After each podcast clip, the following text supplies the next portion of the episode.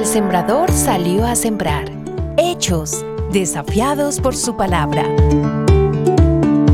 La gracia de Dios en palabras de Arthur W. Pink es el favor soberano y salvador de Dios ejercido en la concesión de bendiciones a los que no tienen mérito propio y por las cuales no se les exige compensación alguna. Más aún, es el favor que Dios muestra a aquellos que no solo no tienen méritos en sí mismos, sino que además merecen el mal y el infierno. Observar la historia narrada en Hechos de los Apóstoles es ver obrando al Señor entre los pueblos. Así lo consideró Bernabé en el capítulo 11, versículo 23, cuando él llegó, vio las evidencias de la gracia de Dios y es que en el desarrollo de la misión, ante el evidente rechazo por parte de los judíos al Evangelio, los misioneros deciden llevar el mensaje de salvación a los no judíos. Es así como se observa la conversión de judíos y gentiles. En Iconio, Pablo y Bernabé entraron como de costumbre en la sinagoga judía y hablaron de tal manera que creyó una multitud de judíos y de griegos. El impacto del Evangelio entre los no judíos es descrito por los misioneros en su informe a la iglesia de Antioquía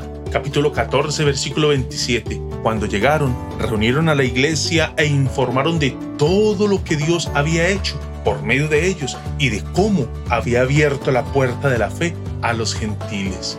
La emoción de lo ocurrido en el primer viaje misionero trata de opacarse. La conversión de los gentiles que inicia con Cornelio se está convirtiendo rápidamente en una avalancha y esto prende las alarmas entre los más radicales judíos los cuales están cuestionando la salvación entre los gentiles. A menos que ustedes se circunciden conforme a la tradición de Moisés, no pueden ser salvos. Ese fue el dictamen en el capítulo 15, versículo 1, pasaje que hoy nos corresponde. Estos llegaron de Jerusalén, a lo mejor presumían del respaldo de la iglesia, se oponían a la enseñanza de Bernabé y Pablo. El rechazo a la posibilidad de la conversión sin la circuncisión les llevó a crear un grupo que ejerció una fuerte presión. Así lo afirma el versículo 2. Esto provocó un altercado, un serio debate de Pablo y Bernabé con ellos. Básicamente la discusión es, sin circuncisión no hay salvación. Es decir, Moisés debía completar lo que Cristo ya había iniciado.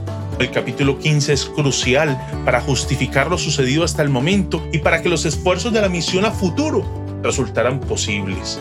A partir de Hechos capítulo 15 es que el mensaje del Evangelio se concibe como un anuncio para la humanidad se obtiene una nueva comprensión de los propósitos salvadores de Dios en Cristo. Ahora el misterio de la salvación es revelado por la fe en Cristo. Los gentiles llegan a ser igual a los judíos, pueblo de Dios, beneficiarios de la bendición del Señor y miembros de un mismo cuerpo. Es por esto que se proclama que Jesús es suficiente. Lo que ha ocurrido motiva una reunión del más alto nivel en la iglesia donde los apóstoles y demás líderes asisten para deliberar sobre el asunto. Entonces se decidió que Pablo y Bernabé y algunos otros creyentes subieran a Jerusalén para tratar este asunto con los apóstoles y los ancianos. El punto central de la discusión está claro. Las expresiones no pueden ser salvos y es necesario, son determinantes para el diálogo, dado que se estaba afirmando la insuficiencia de la obra de Cristo. Uno de los que intervienen es Pedro, con su testimonio. Recuerdo de lo ocurrido con Cornelio, donde Dios claramente mostró la aceptación de los gentiles al darles su espíritu. Lo mismo que a nosotros, dice el apóstol Pedro en el versículo 8. Dios obra, afirma el apóstol, sin hacer distinción alguna entre nosotros y ellos. Purificó sus corazones por la fe.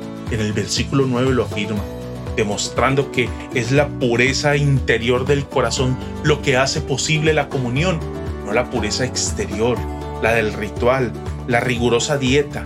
Pedro les lleva a pensar en, entonces, ¿por qué tratan ahora de provocar a Dios?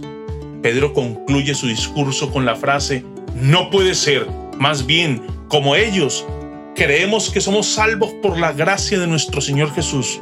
La salvación es por la gracia de nuestro Señor Jesucristo, ante la cual se responde en fe, en sujeción a su buena voluntad. Ven a Jesús, confesando que Él es el Señor, arrepentido de todos tus pecados en respuesta a su amor manifestado en la cruz del Calvario. al pagar con su vida el precio de tu salvación y mi salvación. Este es un llamado de la gracia de Dios. Ven a Jesús para que disfrutes de su salvación. Hechos nos muestra que la misión es un escenario donde se muestra la gracia y la bondad de Dios que hoy toca a tu puerta.